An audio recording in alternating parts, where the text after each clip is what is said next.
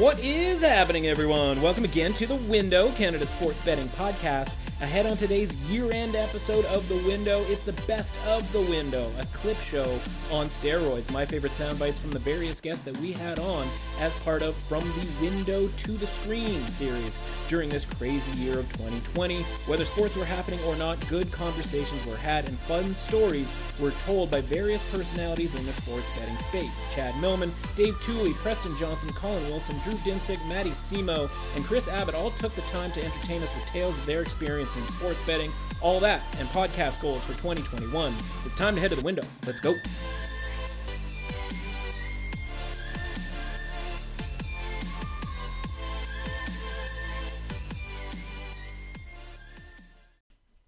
Welcome to The Window. I'm your host, Matt Russell, the year in review show for The Window. 2020 was weird. Have you heard that before? It's pretty original. Feel free to use it. But 2020 for me was actually an improvement on 2019. Though the flood a couple of months ago at my house wasn't a party, and two weeks ago I literally had a bad beat on a prop that was so bad it was featured on both a VSIN show and was written about in a Philadelphia newspaper. Not the game being written about, not the play being written about, literally my bet, mentioning me by name in a newspaper in another city in another state in another country. In 2019, I was included in a mass layoff at a national sports network that I had worked at for over a decade. Late nights, tight deadlines, leadership that changed on an annual basis, after the powers that be decided that they no longer needed a flashy opening to their sports news and highlights show. I was okay with it because I loved doing that job, being creative on a nightly basis with all the unpredictability that sports gives us. And if it wasn't going to exist, then it's pretty easy to stomach being asked to leave. If you hit a point in your life where you didn't want to do the late nights anymore, leaving work at 2 a.m. In fact, weeks before that, I was asked what else would I want to do? And the answer was two parts. One, nothing else that existed in the newsroom. I had done it all. And two, for the second time in my tenure there, I pitched the idea of covering sports from a betting standpoint. Imagine a national network covering sports in a way that many people watch, the way of the future. So being let go wasn't a problem for me. The problem was I had just bought a house, and approvals were still in the works, and employment records were still needed for mortgage rates. Not ideal. It all ended up working out, but not without an incredible amount of stress for a period of time for both me and my partner. We moved in, but less than two months in, I received news from my father that he had been diagnosed with cancer, thousands of miles away. I would get updates that he would have this setback or that setback, an induced coma, a change in prognosis. Never really sure if I had spoken to him for the last time. From a betting standpoint, I was contending in the Las Vegas Super Contest for the second time. I finished 16th in 2014. Sitting in 10th with two or three weeks to go, the next 10 to 15 games would result in a swing of tens of thousands of dollars. Without going into detail, I suffered through three or four of the worst beats imaginable paling in comparison to the one that was featured in the Philadelphia Daily News. Some you'll remember, like the Seahawks being stopped at the goal line in the season finale on Sunday Night Football against San Francisco. Some you won't, like the Raiders backdooring the Broncos only to lose in Denver.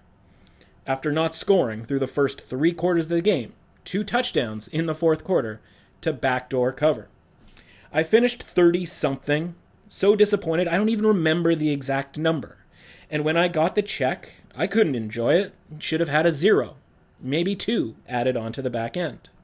Whether it was one thing or the other, I was kept up at night. Pretty sure I had an ulcer. So 2020 comes rolling around. We take a trip out west to California for vacation and to Vancouver to visit my dad. And on Super Bowl Sunday, I start this podcast. Finally. Of course, I finally start a podcast doing something I'd always wanted to do, and in an unprecedented development, sports are canceled for an extended period of time. A month later. Classic Russell luck. The pandemic hits, and we all experience this admittedly sucky year in our own way, but collectively. But for me, it felt like we were all on an even playing field. Everybody was having a bad time. At least it just kind of sucked for all.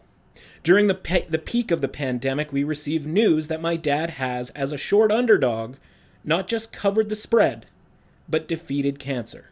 As with most things in the Russell family, the wrong team was favored. But what about the podcast? What about my career if there's no sports to bet on? How can I make money betting on sports professionally? How can we talk about betting on sports that don't exist? So I had an idea for content. If we're going to teach people how to bet, how to improve their betting record, we should introduce those new to the space to the people who are in the space. Who are these people? What do they do? What's their story? Where does their credibility come from? So this episode is a thank you to them, a best of their appearances on the podcast, telling stories, giving me their time. They didn't have to. My partner Emily would often say, Man, these people are really nice to do this, to, to take the time. And it's true because I've approached others and very few have said no, though many that have ignored my inquiry. And don't worry, I'm taking notes on that. I'm not above that. It's also for you, the listener, putting some of the best stuff in one place, but also organizing it so that if you like one clip or another, and maybe you missed the podcast the first time around, you can go back and find the full version. I'll mention the date for each show to make it easy on you. One last thing a best of betting show could easily be me just going back and clipping all of the things that we got right. 50 plus units in the NHL bubble, 67% on the NBA bubble regular season, the 10, 10 to 1 Major League Baseball division winner parlay, and an NFL season that had us in contention for the top 50 in the Circa Million, and a survivor plan that has us still alive into the final week, whether you're in your pool, at work, or at home. But that would be kind of lame.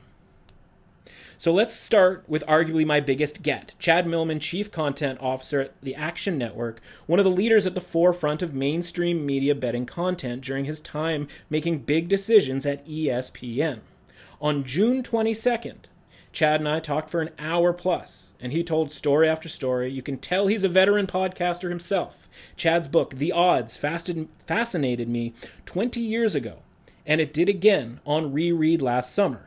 I asked him about how he found that project 20 plus years ago. I felt like I had to be in New York, so I moved there without a job, like three weeks after graduation. Um, and my dad flew me out there. I was uh, subleasing an apartment. A good friend of mine that I grew up with, who's still a good friend, he had gone to Wesleyan in Connecticut, and he had an internship at MTV. So he found us a two bedroom, a roach filled two bedroom on the Upper West Side um, that I had never seen. And so my dad moved me in there. Uh, that guy got fired from his internship after three weeks at MTV. No. Um, but he turned out okay because years later he created the show Game of Thrones. So um, it all worked. Yeah, he's all right. It worked out for him. Um, and so I got when I when we landed, my dad helps me unpack, and then he's leaving, and I still don't have a job. And he hands me uh, a bartender's manual, and he's like, he's like, you're gonna need this. Like Maybe it was like I hope you never have to use this, but yeah. he wasn't very hopeful. Um, and uh, you know, I was inter- honest to God, I interviewed everywhere. Like I I had interviewed for like if there's a level of the Wall Street Journal that was like three levels down, um, that was basically just typing in agate copy for people to read, like traders, like you know prices that wouldn't even appear in the Wall Street Journal. Because remember, stock prices used to appear in the paper. Um, sure. I didn't get hired for that. I took the typing test, like Condé Nast, obviously a a massive and famous new uh, magazine publisher. Um, I took the typing test there. I wanted to work at GQ. Um, they said I was the worst typist they had ever had come through to take the typing test. and then, like, luckily, three weeks after I moved to to New York and was jobless still, um, the uh, the folks I'd worked with at SI called me and said, "Listen, we're expanding our NFL coverage. We need to hire more fact checkers. Um, you're here. We know you. Uh, it's going to be a six month gig. We're going to see how it goes." And why don't you start? And so, mm-hmm. um, and then they didn't even make me start until the end of July. So all of a sudden, I had a month in New York. I had just Amazing. enough money saved up that I could last until the new gig started. and I got the gig, and uh, six months turned into five years. SI had decided to do in maybe early 94 or something like that a story about the world of sports betting. And um, I interviewed, I, I ended up um, connecting with a bunch of people I knew at IU who were betters, and one of them who was a bookie, and ended up like going on this all night tour. Like we drove from Bloomington to Peoria to go to River, Riverboat Casino and just sort of have a night experiencing what it's like when you're a college kid who likes to bet. Sure. So that became part of the story at SI, and and that was ninety, I think 94, 95. and that was sort of the first time I really had a taste of of what it's like to write about people who bet, not necessarily what they're betting or or um, how to bet the games, but just people who like to bet so how do you come up with the idea for the odds? And and moreover how do you find these guys? And looking back you introduced the world to alan boston who's you know still kind of you know roaming around the media a little bit here and there 20 years later. And of course you know legendary part-time musician bob scucci um, who makes his way back to your story you know a little later on. So you know how does that all come together? How do you find these guys? And uh, you know how do you talk a publisher into into doing this I wrote this book. I always wanted to write another one, and um, I was an editor at ESPN the magazine, which had started it, you know, a year before, and they had recruited a lot of people from SI, younger people from SI, and I was an editor. But at ESPN, you could write, you could edit, you could do whatever. And and uh, a buddy of mine had been assigned a story, short one page story, uh, for the front of the magazine around the NCAA tournament about the guys who set the odds for the NCAA tournament. And in 99, uh, online betting was still in its infancy. So the majority of the action was still in Vegas, and the majority of the action that kickstarted the action around the world. So where the numbers were set, where point spreads were set, was still in Vegas, and it was by this guy named Joe Lupo and by this guy named Bob Scucci, who were the bookmakers at the Stardust Hotel the Stardust Hotel, legendary sports book because it's where uh, Lefty Rosenthal, who was famously played by Robert De Niro in the movie Casino, um, which yes. is based on a which is based on a, a real book by Nick Pileggi. Um, and so this was like the sports book of all sports books. And um, I, my buddy was writing a story about the, these guys who set the point spread. He had spoken to Lupo. He had done one conversation. He had a bunch of notes. And then he got assigned a feature story. And he was around my age. We were 27, 28. And he really wanted to be a feature writer. And he didn't want to be sort of doing a smaller story. The story was that, that he got assigned was about Jason Kendall, a catcher for the Pittsburgh Pirates at the time. Mm-hmm. And he's like, listen, I kind of want to go do this longer feature story. Can you just pick up this story for me? I've already called this guy Joe Lupo at the Stardust once. Uh, just write it for me and you know and help me out. I'm like, sure, I don't care. So I, I I called Lupo and followed up, and I just found I found it fascinating. Like he was at the center of a multi-billion dollar industry that I knew millions of fans were paying attention to, but nobody talked about. Yeah. And that everybody was sort of having a shadow conversation about in alleys, in bars, on couches, in living rooms, in dorm rooms, in frat houses, wherever. I was looking for another book. So uh, after the story was done, it was it was March of 99. I called Joe Lupo and I'm like, "Look, I think there's a book here. Like, I'd love to come out to Vegas for the winter and, and spring and college basketball season. And I'd love to write about the interplay between bookmakers and professional bettors, the way you describe sort of in the story. He told me about setting the point spread and professional bettors coming and trying to pound that line into shape and beat what bookmakers post and find the advantage and sort of a lot of market making, right? To take right. it back to the financial industry. For and sure. so um, he's like, yeah, you know, come on out. Let me see if I can. I'm like, can you help me find any betters? And he's like, let, let me see if I can find someone. So this goes on for four or five weeks. And then one day, uh, I'm at a wedding in San Diego I'm at the airport, and my wife and I, uh, who was the girl that I moved to New York for, uh, oh, okay. uh, we we then got married. She uh, we're at the airport in San Diego, and we stop at a payphone. I'm like, let me just check the voicemail back in New York, and on the voicemail in New York is a call from Alan Boston. It's a and for those who don't know, Alan is a um, incredibly intense, uh, incredibly high stakes better who is uh, literate and manic and um, feels aggrieved by every transgression from anybody who does anything impure in the history of the world. I'm listening to it, and it's like Alan is saying how Joe Lupo told me to call you. I don't know why I would call you. Um, but I, you know, I'm betting on the French Open right now. I'm watching Agassi. I got 40 grand on this guy.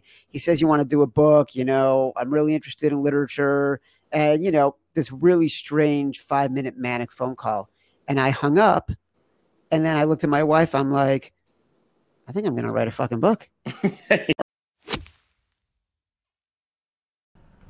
Dave Tuley was one of those guys that worked for Chad at ESPN. His weekly columns in the early 2010s helped shape my understanding of how the NFL works from a handicapping standpoint. A veteran of the industry, he's now at VSIN, the Vegas Stats and Information Network, as a senior reporter. On June 9th, I asked him about how he got into betting when he caught the bug.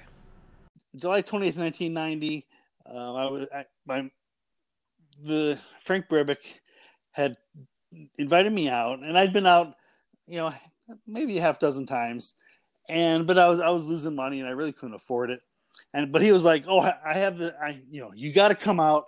I have a three horse exacta box you got to play, and uh, and my and my and my best bet of the day, you know, you'll make money." And I'm Yeah. like, I'm like I don't know, but I decided okay, so I so I go out. I bet five to win in place on the on his pick, which was the chalk. uh, people that know me now will cringe at that, but uh, Yeah. and then I bet a two dollar exacta box on uh, his three horses that uh, he thought for sure were going to dominate this race. So I had twenty two bucks total in the race, and at the at the last minute, and it was it was, it was very rainy. It was pouring rain, and uh, so I you know I wasn't sure how well his, his horses were going to run the slop, but I figured okay he, he knows what he's doing. I'm going to take a shot here. So I had twenty two dollars bet that I really again I really couldn't afford at the time, and then I'm I'm looking at they had a big matrix board at Arlington right outside the press box because I would I would watch the races from the press box, and uh, but right outside that at the betting windows they had this big matrix board you know digital that would show the exacta and Quinella will pays. So so I'm out I'm out there and I'd already bet 22 bucks, and at that time it was, a three dollar minimum Quinella bet, which is uh, you just got to pick the first two horses in, in either order, you know, as opposed to an exacta where you have to pick them in the exact order. Exact order. So I'm, I'm looking at the matrix board, and it shows the 112 is paying over two thousand dollars. So I was like, now again, in my mind, um, 25 is a round number. Is Sure, uh, it was it was my high school. It was my high school kick, uh, number as a kicker in, in high school. So 25 has always been a you know favorite number of mine. Anyway, going back to Fred Biletnikoff of the Raiders used to wear 25. So anyway, so I, I look up at the board, and the 112 is paying over two thousand dollars. So I'm thinking to myself, well, I'm already in for 22 bucks. You know, why don't I just make it an even 25? Again, showing how my mind works. Yeah. but, so I bet Makes the, total sense yeah, to so- me, honestly. yeah, so, so I bet the three dollar Quinella one twelve. So now I'm in for twenty five bucks, which again I couldn't afford. Um, and so anyway, I thought, okay, so I go in, I go in to watch the race. I go out on the press box balcony, and the race had already started, so you can see how close I was to having this bet get shut out. So anyway, my friend Frank, uh, his his favorite, uh, goes up to the lead with a couple of the, of the other horses he liked. So I'm watching the race. I'm fe- I'm feeling pretty good, and but then they they they, they turn for a stretch in the stretch. Uh, it was a mile and an eighth race, and all of a sudden his horses start fading, and and as and as they're fading, my heart is literally sinking. I'm sitting there thinking, why did I come out here? I really can't afford this 25 bucks. Yeah. and, then I look back up to the binoculars, and coming down the stretch is the one and the 12. And I can't believe what I'm watching. And I'm, I'm like doing a double take because again, it, it, was pouring. It was pouring rain, sloppy track. Uh, Trevor yeah. Denman, the famous race caller from California, uh, was in call, calling the races. So I, I, I, you know, I hear him uh, ca- calling these two horses home, and so they pull off and they win by like seven lengths clear of the rest of the field. And wow. then so I guess my bet knocked on the uh, the payoff a little bit, but I, I won uh, seventeen hundred and sixteen dollars and thirty cents. yeah, on that. which at this point for you it might as well have been a million dollars, right? because you're yeah, worried I mean, about the twenty two bucks. Right? Yeah, I, I, couldn't afford the twenty five bucks I was I thought I was going to lose. One of Dave's colleagues at VSiN is a rising star in the sports betting media. Drew Dinsick, known as Whale Capper on Twitter, is all over the sports betting media landscape. So, of course, he had to come on the window too on November 18th. How did Drew find out you could just bet on sports? Like most of us, tailing someone else. You know, do you remember when you kind of started or when it occurred to you and then kind of how it developed? oh, there? yeah, very clearly. I remember it was it's crystal clear, and it had nothing to do with family. I had no legacy of this whatsoever. Never bet on it, uh, you know, through my high school years or anything like that. Um, but then, as a sophomore in college, um, there was a guy who was two years older than me. He was a senior who was from LA. Uh, he knew college basketball extremely well, and uh, he had like a very solid read on like the the Big West and the WAC. And you know, okay, nice. we used to hang out and play darts all the time, and uh, you know, one night he was, it was like in December maybe, and uh, he was like, man, they just, they cannot get this, the, you know, the read on the, the Long Beach State. Uh, you know, this basketball team, they're so much better than the market thinks. They're like three and a half point dogs right. to Pepperdine tonight. They should be favored. And I'm like, wait, what are you talking about? Like, what is going on here? Like, yeah, who? Who like, are you? Wait, wait, who's like, who's got a bad State? read? Like, what are you even Pepperdine? Talking? Like college basketball? Like what? And he was like, "Yeah, man, like this is just such a bad line tonight." And he, uh, he's talking it up, and I'm like, "Okay, well, this you're making some solid points. I want to get down on this." And uh, he and I was like, "Where are you betting? Like, do you have a bookie?" And he's like, "Oh no, I just used like this online site." And I was like, "Okay, well, it's just that easy. You can just sign up online and bet on sports. Like that's how this works." Yeah. I was like, yeah. "There's no freaking way." Yeah. I was like, "Is this legal?" He's like, "I don't know." And I was like, "Well, let's give it a try." And um, you know, I think I signed up at it was sportsbook.com at the time. Not a joke. That was okay. the, I think that was the name of the site. Yeah. And um Sure. I, you know, put a hundred dollars from my debit card onto the site and took five seconds, yep. and I was like, oh my god, this is so freaking easy. How is this possible? Bet bet all hundred dollars on Long Beach State that night. They won, and you know we're we're oh, just wow. staying up like till two in the morning East Coast time because it was obviously a West Coast game, and it's just like elated. And I was like, man, this is so freaking easy. I can't believe how easy this was. And uh, and then for sure um, this was the same year that Brady came in for uh, for Bledsoe early in the season, and the Patriots were going on like their run, right. uh, you know, their the team of destiny. Um, and I had already like sure. bought into that emotionally. You know, like I was all in on like the team right. of destiny. Patriots were going to win the Super Bowl, even though they were like you know the third seed or whatever in the AFC. And uh, and so I took right. all the winnings and I split them like halfway between like the Patriots to win the Super Bowl and like um, you know, and then kept betting some other college basketball stuff that this guy was giving me, and you know, built up like a good you know took like a hundred dollars, made it in, turned it into a thousand once the Patriots won that Super Bowl, um, and I was like, this is crazy, like I can't believe how easy this was. wow. It's like I have enough money to go on right. spring break now and I was like, well, how do I get it back? like, that part wasn't clear right. at all. I was like, yeah. I knew it was easy enough to give them money, but how do you get it back? Yeah. And is there a yeah, kiosk like, downtown? I was like, how does this work exactly? Does, like, do I get a bag of money? Like, how does this, you know? And yeah. Uh, yeah, but you know, they you know go through the whole withdrawal process on this offshore, and they make it extremely tough for you. And then eventually they sent sent me mm-hmm. this check that was from like a foreign bank in like China that looked so sketchy and uh, yeah. I walked it, uh, you know, because I'd already like committed and like like you know drained my account to pay for the spring break trip, expecting to get this check, and so I like yeah, I finally get it, and I'm like, Right. man, I, am I going to get arrested for like depositing this? What's going to happen? This is going to go. This is going to go sideways. What are the tax What are the tax-? Yeah, it was like this Yeah. is this is crazy. Like I wonder if I'm going to get buzz. You know, and you know, you, I walk into the window, it looks like stolen check. Like it looked totally fake and all all ra- Yeah. all raggled. Um, but they cashed it, and I got to go to spring break and uh, Yeah. had a great time.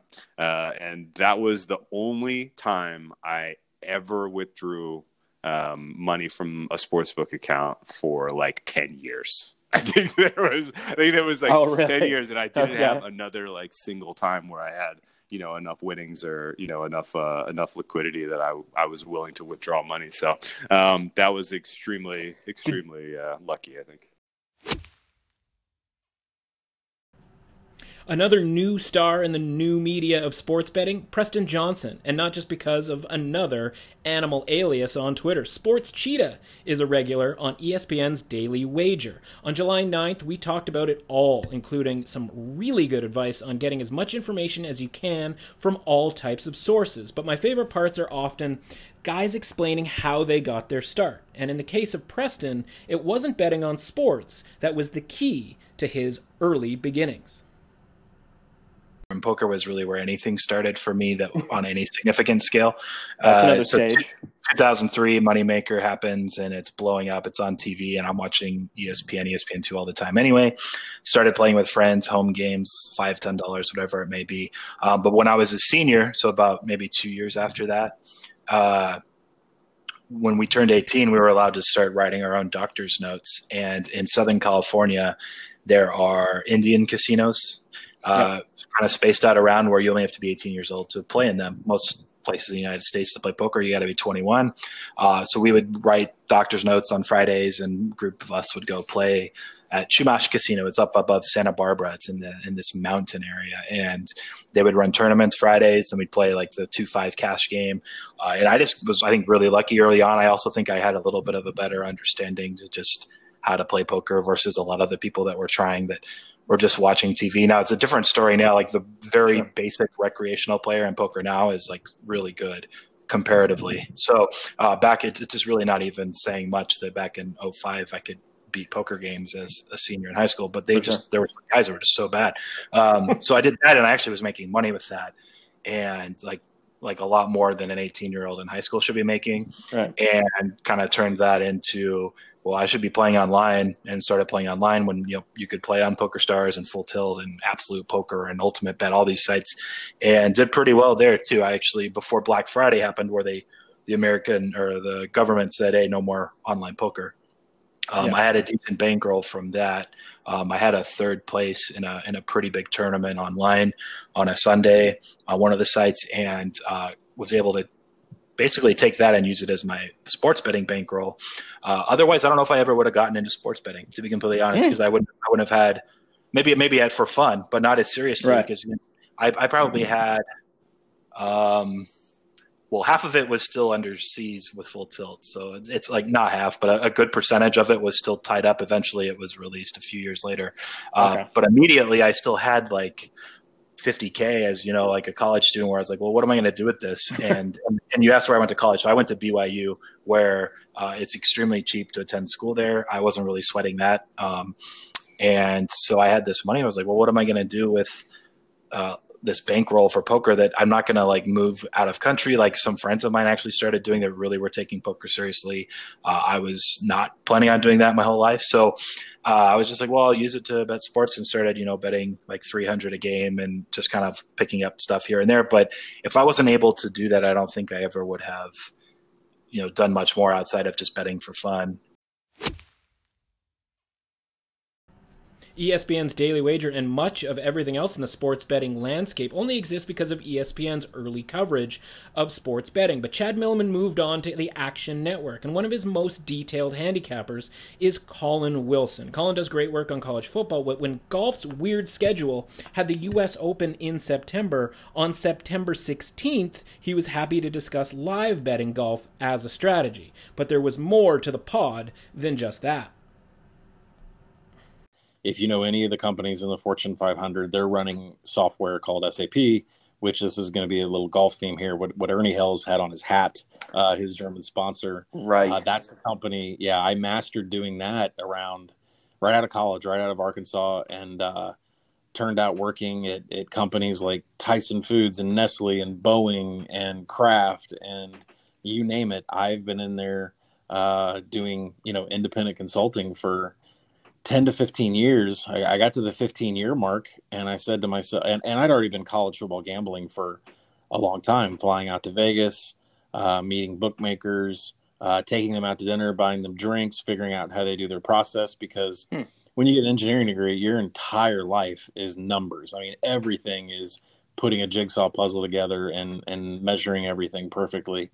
And so when I would meet these odds makers back, you know, 2008 ish, 2009 ish, I'd ask them, how'd you come up with this number? Like, did you come up with this out of thin air? Is when I watch the Titans minus three only win by two?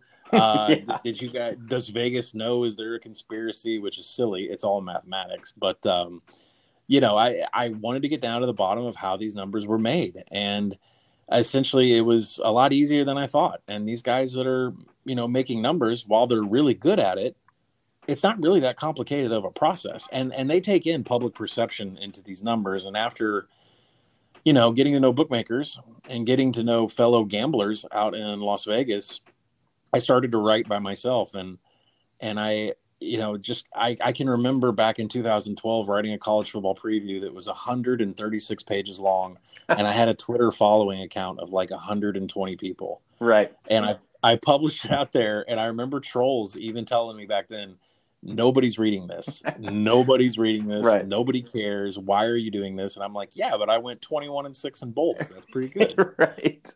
So, I can relate. I can yeah. Relate. And so my career was, you know, flying all over the place. And instead of sitting in first class and hopping on dating apps or, you know, I, I was I was flying from Seattle to Vermont to Texas back to home, or I was flying to Europe or doing something for my SAP career I was up in first class popping the popping the laptop and working as hard as I could on making numbers and trying to identify value in the football market. And I started writing, you know, freelance and you know, got in with gambling Twitter back yeah. in the mid uh, 2014, 2015 and and one day I get a phone call in, in 2017 um, saying, Do you want to come write for this app called Sports Action? And I said, uh, Yeah, you're going to pay me. yeah, right. You, I don't care if you pay me a dollar, you're going to pay me to come write. Right. And yeah, people are actually going to read it. And people are going to read it this time instead right. of me being trolled about my 120 follows. Yeah, what an Twitter. incredible. So I have to follow up yeah. then. When you when you're saying you go to Vegas to sort of start essentially schmoozing uh, bookmakers like how does that work like i'm sure people are sitting there listening going like can i just fly out there like you went out there to live for a period of time and so it was over a longer period where you're just sort of sidling up to people or like how more specifically did that work for you well, luckily, um, I uh, would go out there, and if I'd go to the Westgate, I'd be like, I'd, I'd you know get a ticket, and I'd say, "Is Jay here?" yeah, Jay Kornegay is back. bring him out here. I want to say hi, you know, right. or uh, you know, is Chris Andrews here at South Point? Yeah, well, bring Chris out here. I want to say hi and tell him I respect his numbers, you know. So right. you're nice to him and you make the introduction, tell him who you are. And these, I mean, you got to remember, these bookmakers meet just thousands of us gamblers. Well, sure. So it's hard for them yeah. to put a face with the with the handle and and you know I wanted to always kind of befriend them, and uh, a couple of them became personal friends, and uh, you know that really, and then a couple of them that are on the other side of the counter turned into really close personal friends. So it there's a whole network like off of Twitter that people don't even understand. Like a lot of us really know each other personally and and so it's you know it it it's good to have those kind of relationships. I, I don't want to I didn't ever want to be the kind of guy that cashes a, a 20 to 1 UAB a couple years ago right. and, and tell, you know, hey, I beat the bookmakers. They shouldn't, you know, and, and pound my chest because they've beaten me plenty of times. Absolutely. And, If you hadn't figured it out by now, I'm a big contest guy. I like to compete. When talking about credibility with sports betting analysts, it's hard to determine what makes someone credible.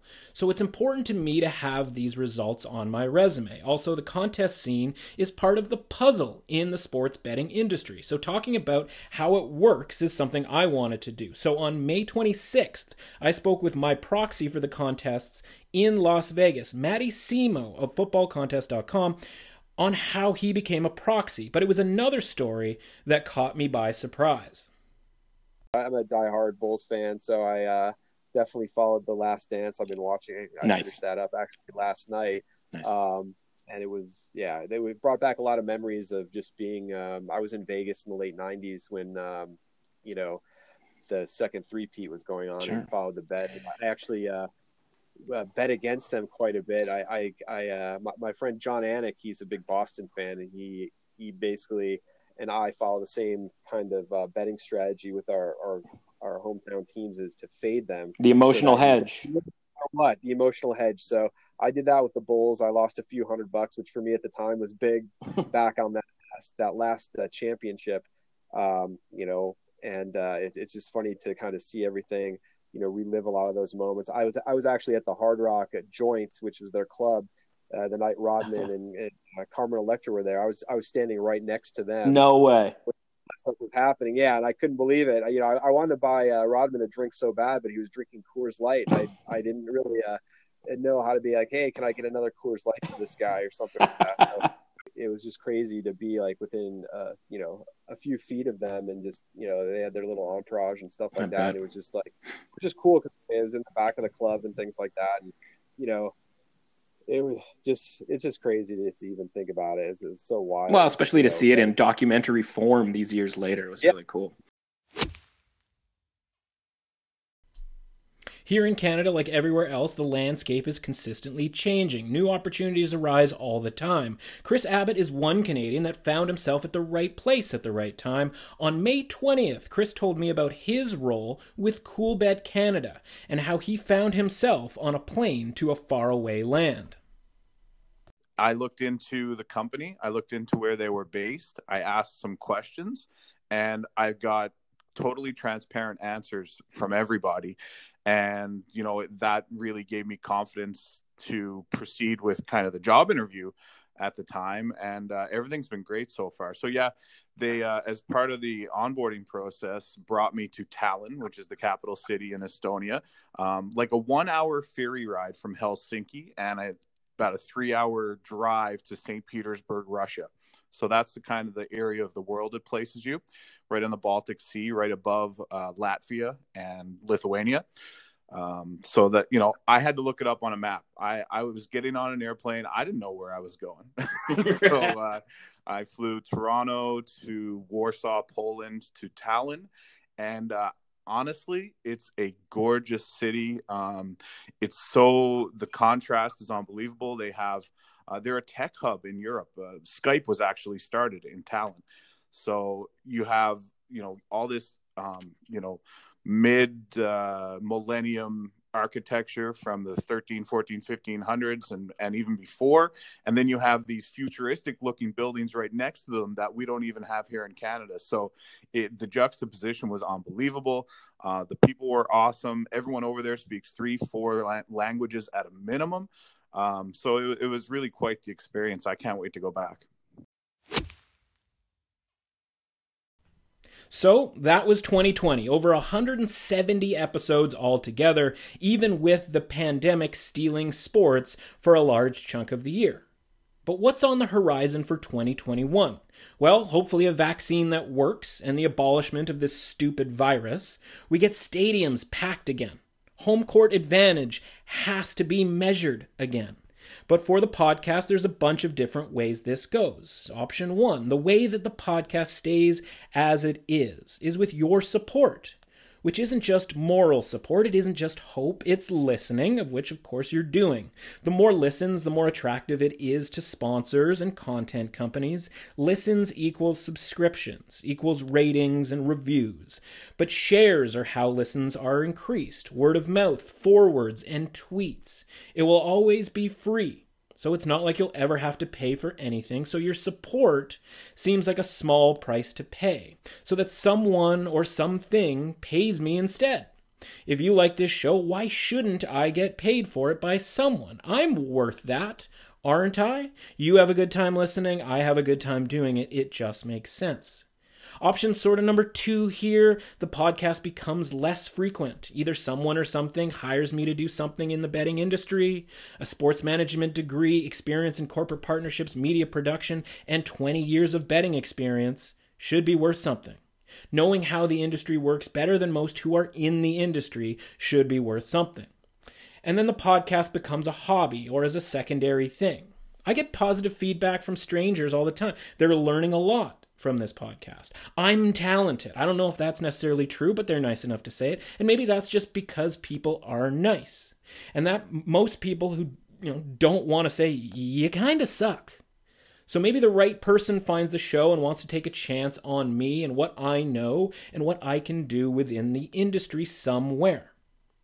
The final option is the podcast goes away entirely because the support and the results just aren't there. I believe in betting as recreation, as fun, and doing so while getting good at it, getting smarter at it. I suck at golf. It's not fun to play badly, it's expensive to play golf. But when I play well, it's a lot more fun, a lot more worth it. So why not practice? Why not learn more? Sometimes a really good shot bounces off the green, sometimes a good bet loses. As the landscape expands, especially here in Canada, there has to be a place for someone willing to help people keep their money in play and make their experience a good one, win or lose. So that's the challenge for 2021. How can we make this work? How can we help the industry not ruin itself thanks to mismanagement? If you have any ideas, you know where to find me at mrussauthentic, M R U S S A U T H E N T I C on Twitter. DMs, as always, are open. Thanks for hanging out with me this crazy year. We'll be back to the usual stuff NFL handicapping, the playoffs, the Super Bowl, college basketball. Don't touch my March Madness this year. The NHL, the NBA, golf, all of it in 2021. We'll see you at the window.